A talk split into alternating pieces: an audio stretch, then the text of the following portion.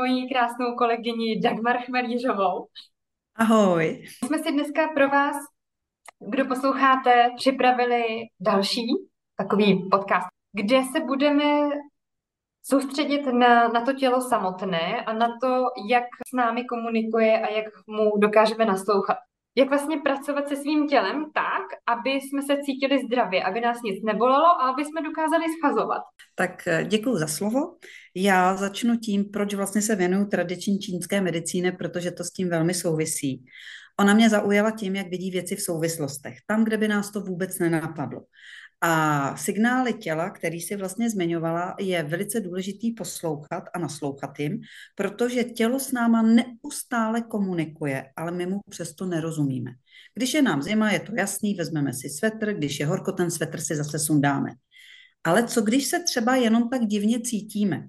Protože pocit je vlastně už součást naší, můžeme říct, tělesní vibrace a ten pocit nás na něco upozorňuje. A my, když nerozumíme tomu pocitu a začneme ten pocit třeba zajídat něčím, tak eh, to tělo vlastně je zoufalý, protože ono se bude snažit různýma formama stále s náma komunikovat, takže nás začne bolet koleno, pak nás začnou bolet záda, pak najednou zjistíme, že nás bolí uši, máme migrény, nemůžeme spát a tak dále a tak dále a tak dále. Uh, psychika a tělo je vlastně jedna nádoba. To nemůžeme rozdělit tak, jak to udělala předtím církev kdysi dávno, že si vzala tu duši a tělo dali těm eh, novým moderním vědám, jako je fyzika, chemie a tak dále a tak dále. Ale my víme, že to je spojená nádoba a že bychom měli určitě tomu tělu rozumět a naslouchat, protože to je vlastně ten největší, nejlepší počítač, jaký máme. Ale my jsme se odpojili od sebe samotný, protože okolo nás je spousta tolik podnětů, který nám tu pozornost berou. A my vlastně nemáme čas Eh, sami sobě naslouchat a když už sebe chvilku posloucháme, tak vlastně si to potřebujeme ověřit u nějakých autorit. A tady je také zase začátek eh, začarovaného kruhu, kdy jdeme třeba k nějakému doktoru a jak někdo, kdo nás vůbec nezná podle nějakých symptomů, může vlastně vědět, co nám je. Jasně, že klasická medicína je úžasná, je to spíš taková vědecká záležitost, dokáže rozeznat eh, nějaké věci, pokud to přístroj zaznamená. Ale ohledně té mm, prevence, odle, oh, pardon, ohledně nějaký, jak bych to řekla, ohledně té pocitové stránky a když na těch přístrojích se nic neukáže. Teď jsem měla v praxi paní, která přišla s tím, že přístroje nic neukázali. Ona pořád měla velké bolesti a oni řekli, vy jste zdravá, jděte domů. Mm-hmm. Takže proto poslouchat to tělo. Snad ten úvod nebyl tak moc velký. Vlastně já můžu s tím jedině souhlasit, protože i my jsme společně měli asi tak před měsícem ač online sezení, tak to mělo velikou sílu. A přesně tak, uh, já jsem měla bolesti břicha a všechno bylo v pořádku, všechny testy, ať už z pohledu vlastně té praktické medicíny, tak ale i z té ginekologie a i samozřejmě z té střevní, když to tak řeknu, všechno v pořádku. Jasně. A ty jsi mi vlastně řekla, že, uh, nebo já jsem si to identifikovala a ty jsi mi to pak popsala, že vlastně to, že já jsem sobě posítila určitý vztek za situace, která vznikla, tak eh, to moje tělo to vyventilovalo, vyventilovalo skrze tu bolest v tom těle. Takže to byla komunikace s tím tělem sama se sebou, kdy najednou jsem to vnímala a cítila, ale v tu chvíli jsem si to neuvědomila. To je možná to, co vy posluchači taky často míváte, že najednou vás někde píchne, bolí, eh, tlačí, nebo třeba nedej bože, už vás to zahnalo do té postele a vy si říkáte, ty co je, teď jsem všechno dělala nebo dělala dobře. A je to právě ten fakt, že ano, i když všechno si myslíme, že děláme dobře, tak ale naše tělo třeba touží po něčem jiném. Nebo naše tělo chce, aby jsme změnili třeba nějaký svůj styl přemýšlení nebo chování, nebo i svůj styl postoje, protože když se třeba například budeme hrbit, tak našemu, našim plícím to nedělá dobře. Jako když se narovnáme, lépe se nám dýchá. Takže tím chci říct, že pak je dobrý se zastavit, když už mě to teda bolí, nebo jsem v té posteli a říct si s pokorou, nevinit se a říct si, OK, tak pojďme se na to podívat, co se stalo, co v sobě cítím a co mi to má ukázat, kam mě to má nasměrovat. Protože pak si myslím, že každý najdeme tu odpověď, ale samozřejmě potřebujeme k tomu ticho, samotu a ten prostor vnímat, co se ve mně děje. Takže tohle to bych řekla, že je z pohledu toho, čo, co se, čeho se zabývám vlastně já, to jsou ty emoce, ten emoční tuk. A takhle bych řekla, že dokážeme s tím tělem komunikovat. Mm-hmm. No, hodně často potřebujeme k tomu někoho jiného, možná někdy stačí kamarádka nebo partner, nebo když už vyhledáte terapeuta, tak pochopitelně terapeut, protože on je vám takovým médiem. Asi si to někdy zažila, že se třeba sejdeš s kamarádkou, říkáš jim o nějaký obtíži a najednou ona, aniž by ti řekla něco, jenom tam sedí, tak ty si na tu otázku dokážeš sama odpovědět. A já bych řekla, to je taky skvělé, aby jsme nechtěli za každou cenu všechno vyřešit sami. Vůbec ne. Jo? To, takže scházejme se na ty kafíčka, scházejme se e, na procházkách, posilovnách, na dovolených, všude, kde chceme. A já si myslím, že je hodně důležitý sdílení taky těch věcí.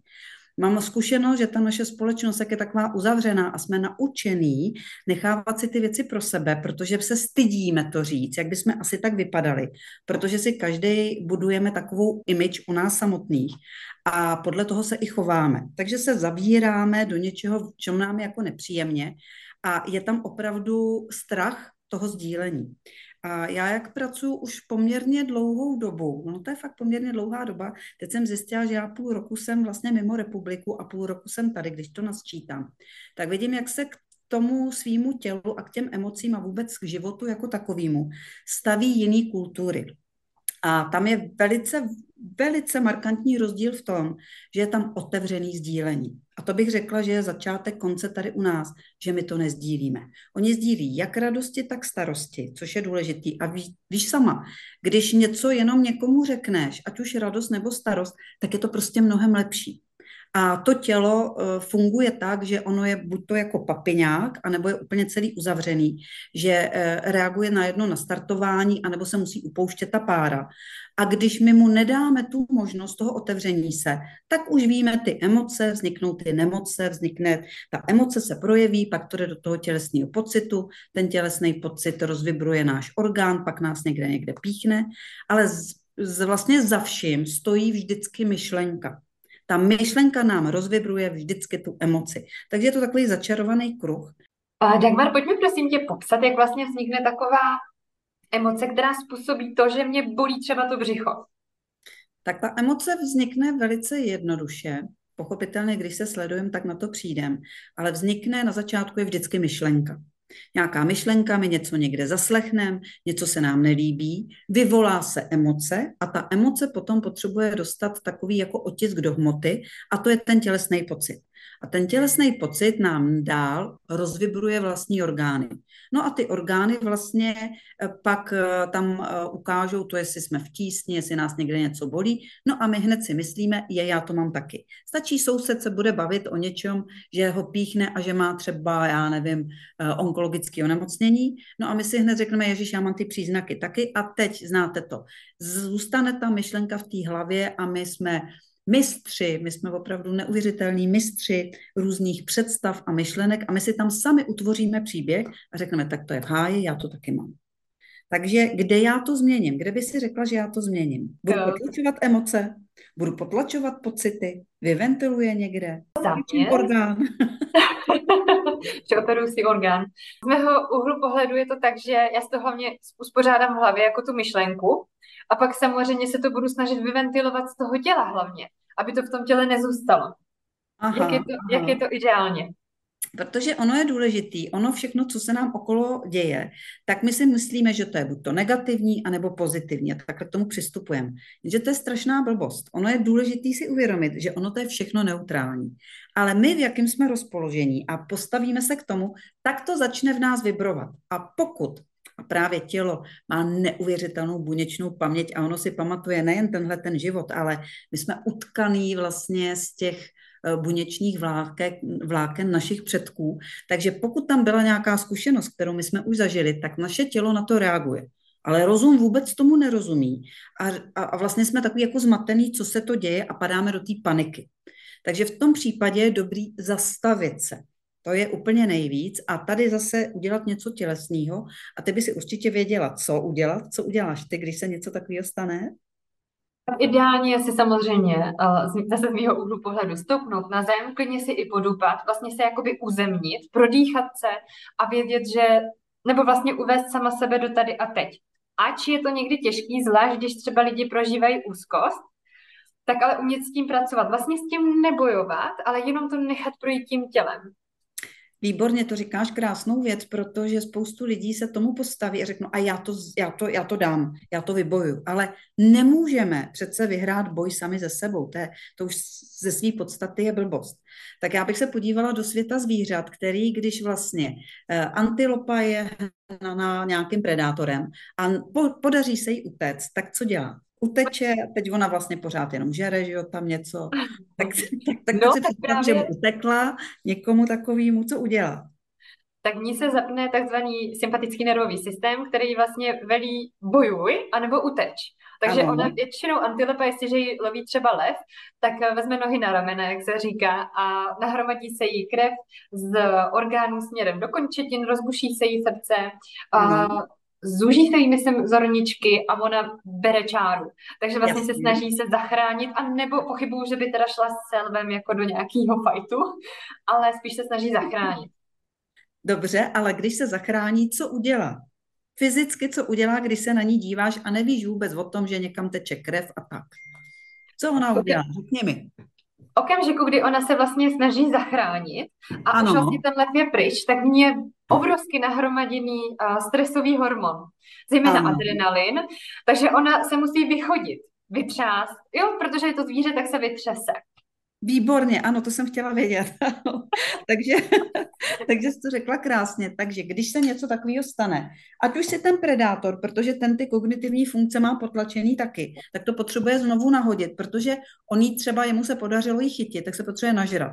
Ale v té chvíli, kdy on jí honí, tak má stažený všechno uvnitř toho těla a nemůže hned jíst. Jo? Takže se vytřepat. A to bych právě doporučila naprosto každému. A já učím na univerzitě třetího věku a každou hodinu začínám tím, že eh, ty moje eh, posluchače postavím.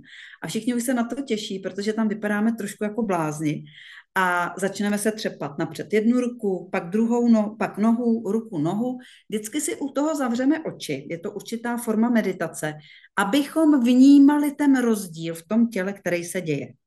A i když tam mám třeba 60, 90 posluchačů, tak jim vždycky řeknu, ať mi zvedne ruku ten, kdo necítí nic.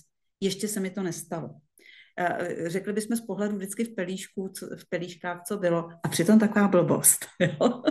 Takže to bych doporučila každý den ráno, když se probudíme, udělat si to vytřepávání, protože my se takzvaně nahodíme. A nebo ve chvíli, kdy nás něco uh, překvapí, kdy jsme v panice, kdy uh, kdy potřebujeme nějak jako zareagovat na nějakou skutečnost, událost, ale pozor na to, my máme tendenci reagovat okamžitě. A to okolí to třeba po nás chce, ale my si od toho můžeme udělat distanc a trošku odstup, protože jinak jdeme do konfliktu. To znamená, já se seberu, odejdu na záchod třeba, nebo odejdu úplně z místnosti, něco udělám, napiju se, prvně vydejchám to, půjdu někam, kde jsem sám a začnu, i když tomu nebudu věřit, to je úplně jedno, začnu se třepat. A věřte mi, zase z vlastní zkušenosti, letitý zkušenosti vím, že už se nikdy nemůžete vrátit do toho panického stavu, ve kterém jste byli předtím, než jste se začali třepat ale musíte být u toho vědomě, jinak ty emoce začnou pracovat s vámi. A vy máte být ti, kteří ty emoce řídí, ne aby emoce pracovaly s vámi.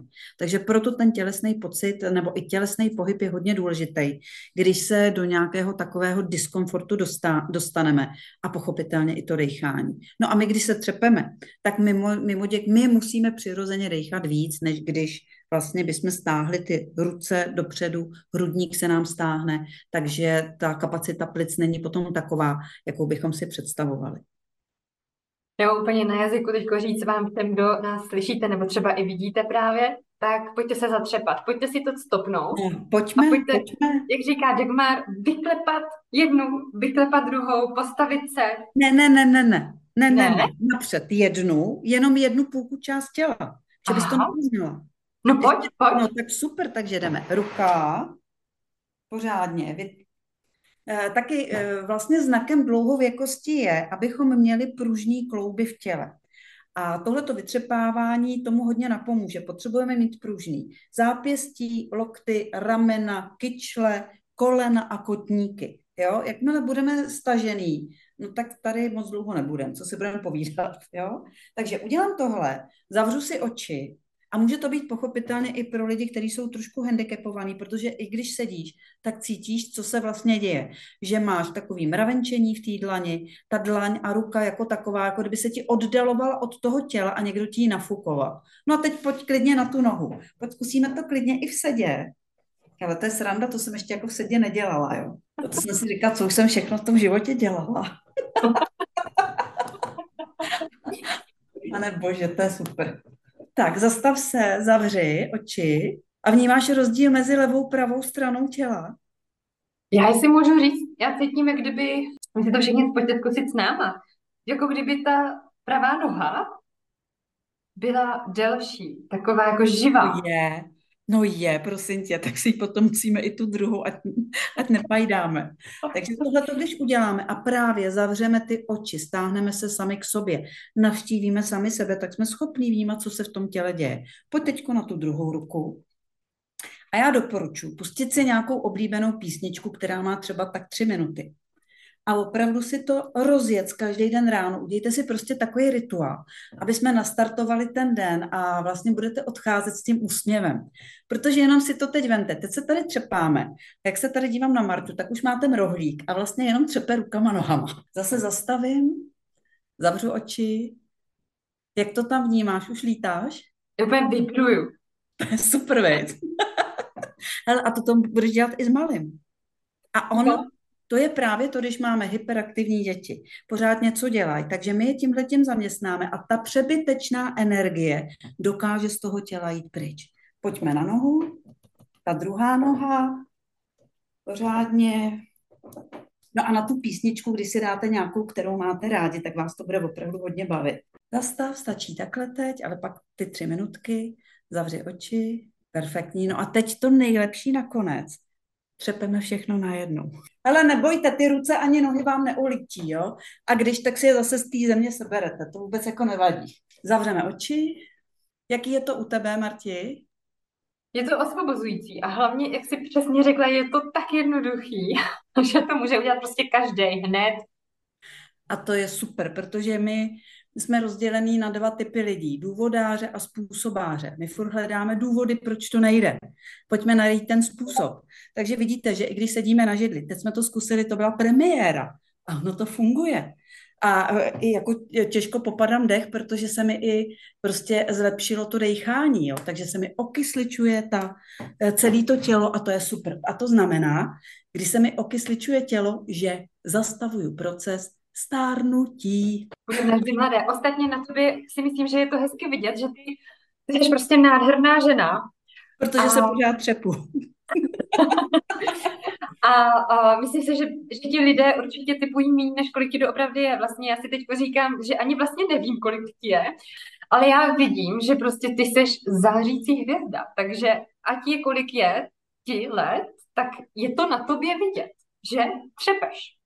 Eh, že, že třepu. Já mám ten přístup k tomu životu, myslím si, že je to taky daný pochopitelně konstelacema hvězd a já si myslím, že jsem to našla dobře, takže já si myslím, že jsem takový ten vděčný optimista. Tím životem tak jakoby protančím.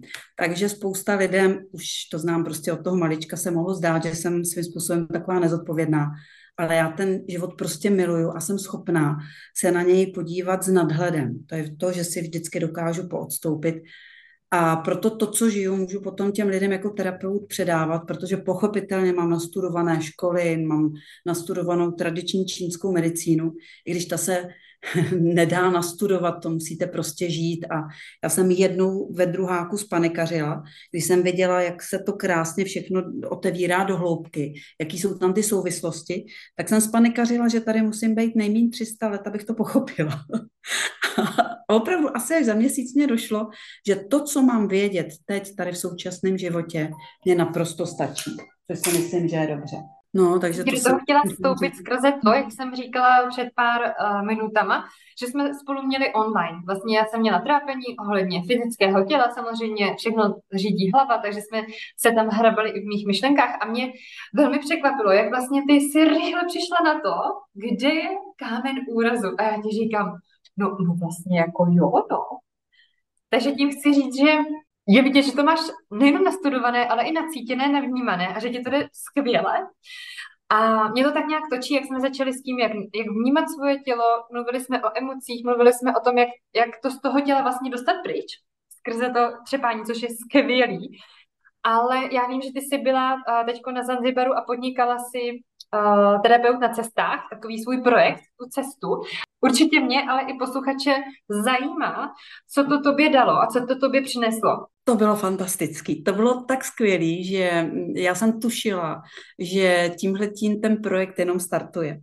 Protože jsme se vydali do Tanzánie, Zanzibaru, naskok jsem byla v Zambii, a další cesta je naplánovaná Tanzánie, Zambie, Zimbabwe a jeho Africká republika.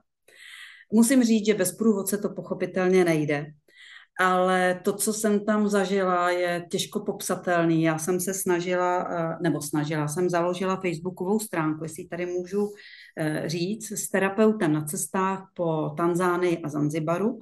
Je to otevřená skupina, kam se můžete podívat a tam jsem za dobrý paměti dávala všechny takové ty útržky, co jsem se snažila natáčet, co jsem se snažila fotit, protože je hezký, když je, když je ta cesta takhle mapovaná, protože bych s tím chtěla pracovat trošku dál. A cílem bylo najít léčitele a šamany, protože Tanzánie je tím vyhlášená Afrika vůbec jako taková, kdybych mohla ty svoje znalosti, které mám a zkušenosti ještě víc prohloubit tím uh, od lidí, kteří jsou opravdu napojení na, na tu matku zemi, který mají ty kořeny v té zemi a oni nemají tak, uh, tak, takovou možnost té lékařské péče, jako máme my. A tudíž se musí spolehnout sami na sebe, na signály toho svého těla, což je krásný.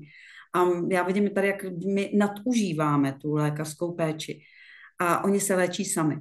Takže takhle jsme vyjeli, takhle byl plán, měli jsme, byli jsme ve čtyřech, a měli jsme jednoho svahelského, jednoho masajského průvodce a jednu uh, holčinu, která dělala takzvanou technickou podporu.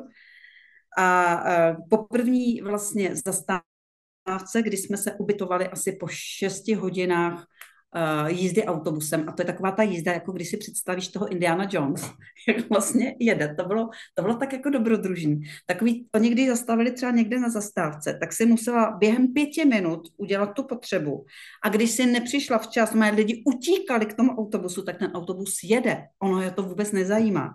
Nebo někdy, když zastaví na zastávce, aby přestoupili lidi, ty nemůžeš vystoupit na ten záchod, máš prostě smůlu. A oni těma okýnkama ti tam strkají tu kukuřici, vodu, eh, nějaký prostě občerstvení, co chceš. Je, je to prostě nádherně, jak ono to žije, všichni tam křičej. No takže my jsme dojeli do jednoho místa a tam jsme se ubytovali a ráno, když jdeme na snídani, tak ke mně přistoupila majitelky, maminka, 80-letá dáma a začala mi ukazovat, že má něco s nohou. A já si říkám, no jako co, já jsem si tady přišla ubytovat. Jenom. Ona mi ukazuje něco z nohou, že to má nateklý a tak a já, no tak, eh, tak se na to podíváme. Já jsem vůbec nevěděla, co. Tak jsem ji položila, vzala jsem si nějaké jehličky, něco jsem s ní tam dělala s paní. Zkrátím to asi po půl hodině, kdy jsem skončila s tou terapií, tak babička se postavila a já jsem nevěděla pořádně, jak to bylo, protože když jsem přišla a ona mi to říkala s tou nohou, tak stála. No a milá babička prostě začala chodit chodila jako tryskomiš po té místnosti sem a tam. Její dcera, asi 50-letá Nancy, tak prostě úplně začala pískat, křičela, že to není možný. Já jsem se lekla, co jsem provedla. A babička chodila, zrychlovala, pak začala tancovat, tak to už všichni úplně jako ryčeli. A já jsem si myslela, že jsem součástí nějaký té skryté kamery, že na mě někdo něco natočil, protože mi to připadalo naprosto absurdní. Paní měla i, e, jak mi řekla její dcera, pokročilý stupeň Parkinsona a já jsem viděla se trošku třepe, ale mm, po té terapii vlastně téměř vůbec. A ona vzala tušku, začala teď něco psát, spolala poradu, protože byla velmi i v těch 80 letech aktivní a začala fungovat. No a najednou do toho domu, fakt to bylo jako z nějakého filmu, začali chodit další a další lidi a já jsem jenom vyndavala jehly, pracovala, pracovala a nestačila jsem se vůbec divit, co se tam děje.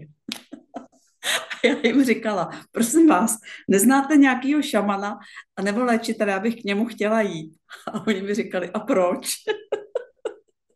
A to bylo krásný. Já jsem si vlastně na začátku té cesty tímhle tím vlastně uvědomila, že já jdu hledat něco, co vlastně v sobě mám a jako kdybych chtěla mm, si to potvrdit. Jako všichni vlastně z nás, který něco nějakým způsobem umíme a neumíme zcela přijmout. Takže já jsem se odstala vlastně v situaci, kdy sama jsem nedokázala přijmout to, že něco vlastně dokážu, protože jsem se jako styděla, že jsem vlastně nic moc neudělala, že, že jsem prostě jenom udělala to, co by udělal možná každý, kdyby trošku věděl.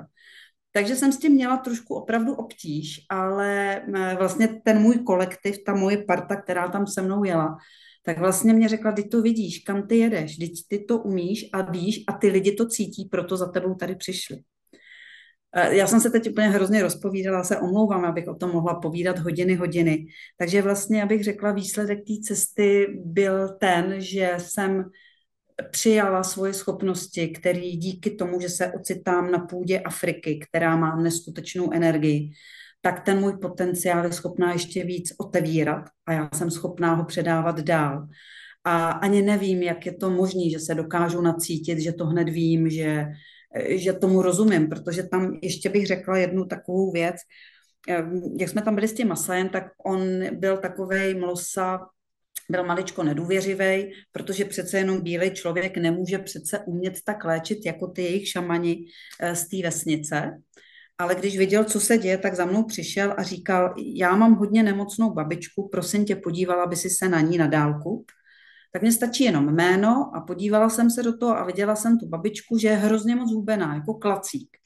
Tak jsem mu to řekla a ta Andrejka, která tam s náma byla, tak začala říkat, je, já mám husí kůži, děti, on mi před chvíli ukazoval a ona je opravdu hrozně hubená.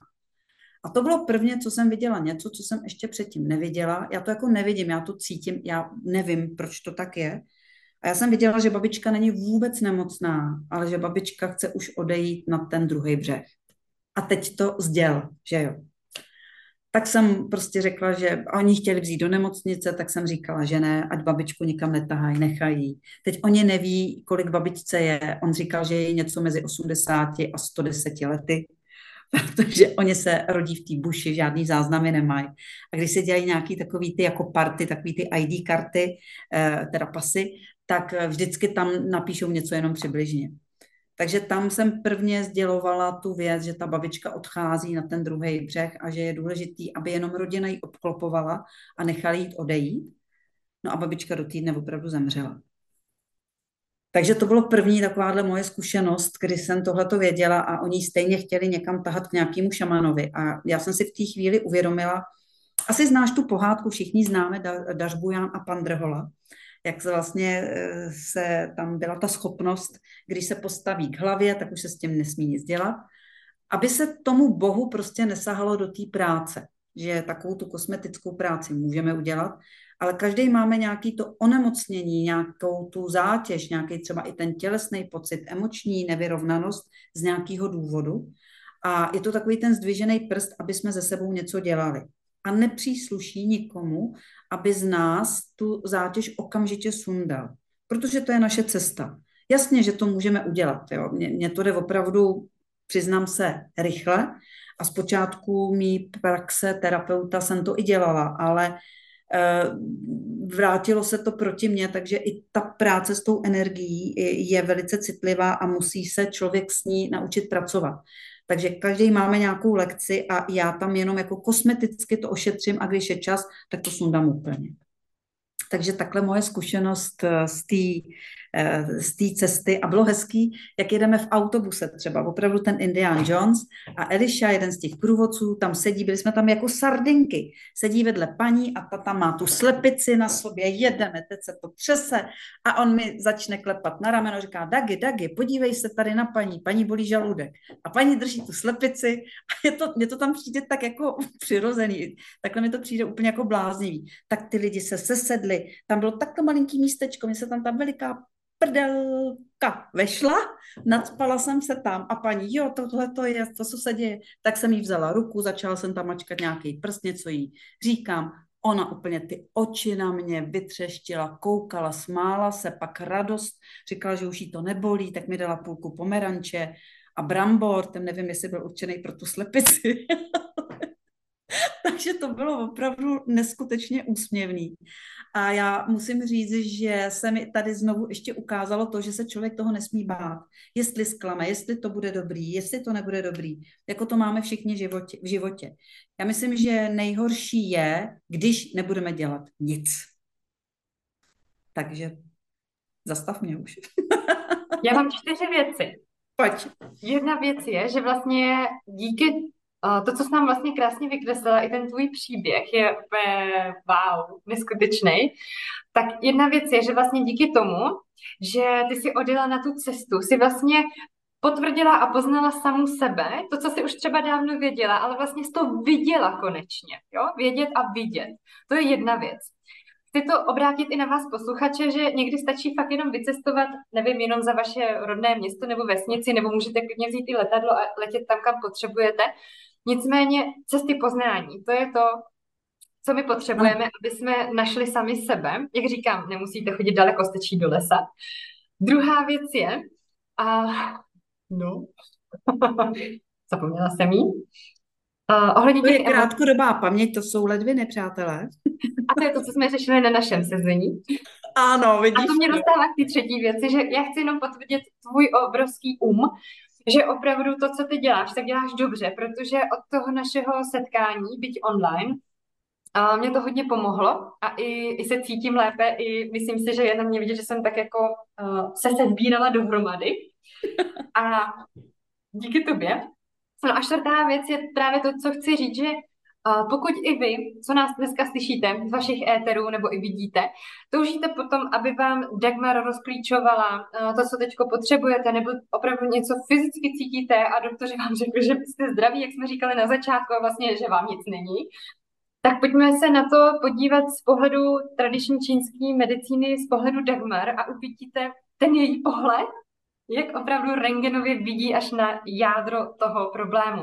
No a to mě dostává k tomu, uh, pojď nám říct, jak se lidé k tobě můžou dostat a případně, já vím, že ty jsi v Plzni, že tam děláš svoji terapii, takže v Plzni jako fyzické místo, případně online a jestli chystáš něco, kde by se třeba s tebou lidé mohli potkat. Mohli by se určitě, děkuji pěkně za slovo, určitě by se mohli se mnou potkat na Zanzibaru, kde dělám prožitkové semináře semináře a kde teď začíná taková šňůra těch prožitkových seminářů, které jsou zhruba 11 dní a začínáme od čtvrté, ne čtvrtého tam letím, takže od 10. prosince do 21. takže tam budeme mít asi čtyři běhy, jestli se to tak dá říct.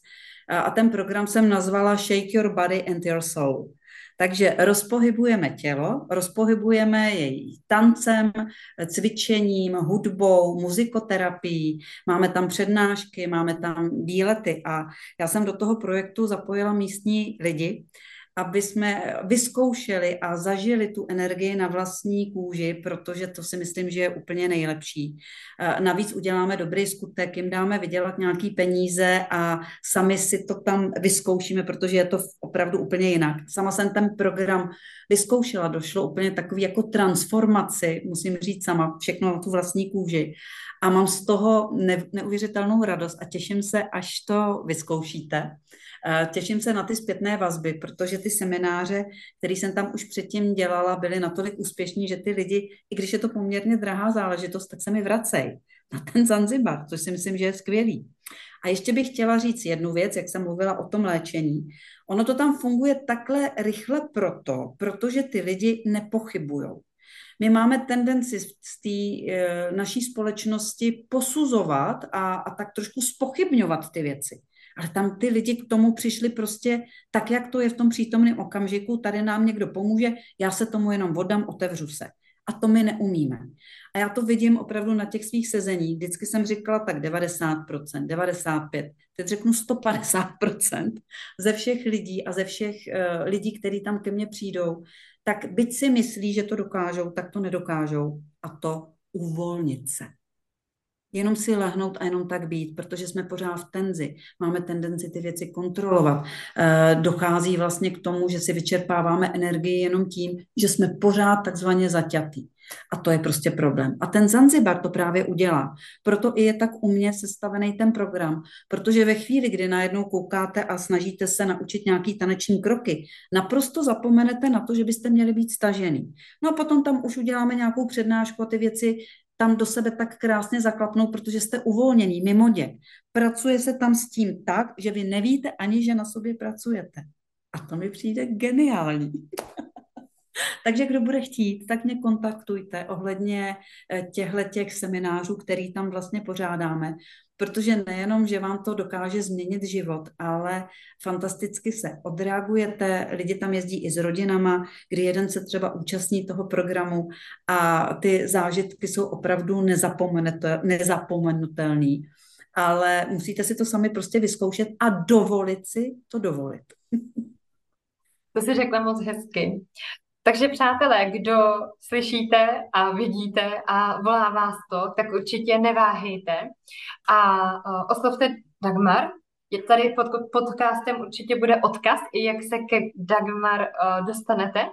A je nějaká věta nakonec, na závěr, co by si chtěla sdělit a pak už se rozloučíme? Já bych řekla, že je důležité, aby jsme našli v sobě to, co je v nás nejlepší aby jsme ten svůj potenciál prostě rozvíjeli a aby jsme, aby jsme byli prostě šťastní a spokojení. Protože o nic jiného v tom životě nejde, ne jít do výkonu, protože my ženy to dokážeme jít hodně do toho výkonu, což je ta mužská energie a už bychom měli spíš být ty jemný, ty přijímající bytosti. Takže uvolněte se, dívejte se nad sebe s nadhledem a mějte se prostě rádi se vším všude. To bych řekla, že je takový asi pro nás nejdůležitější. A je to jednoduchý a přitom nesmírně, ale nesmírně těžký. A hlavně je to účinný, jsem chtěla ještě doplnit. Jaký? Teď jsem nes... Účinný, účinný. Je to účinný, určitě, no. Je to Protože když se podíváte tady skrze video na Dagmar, tak vidíte, jak je to účinný. Protože opravdu ty jsi nádherná žena, co jenom září.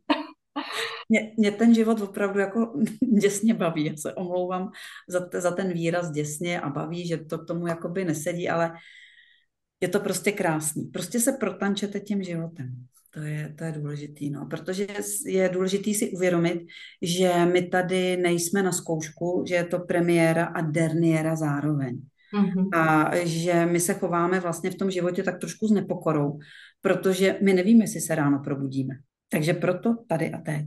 Děkuji ti za to, že jsme mohli být dneska zase společně eh, v našem rozhovoru. Zase jsme si to oprášili a připomněli a zároveň eh, předali to, co mělo být předáno. Mějte se krásně a děkuji tobě ještě jednou, Dagmar, za to, že jsi byla dnešním hostem. Já moc děkuji a pozdravím vás zanzibarsky. Oni rádi říkají hamna šida. To znamená, vůbec není žádný problém. Hamna šida. Amna Šida. Ano, Amna Šida. Měj se krásně, ahoj a zdravím vás všechny, kteří jste měli chuť nás poslouchat. thank you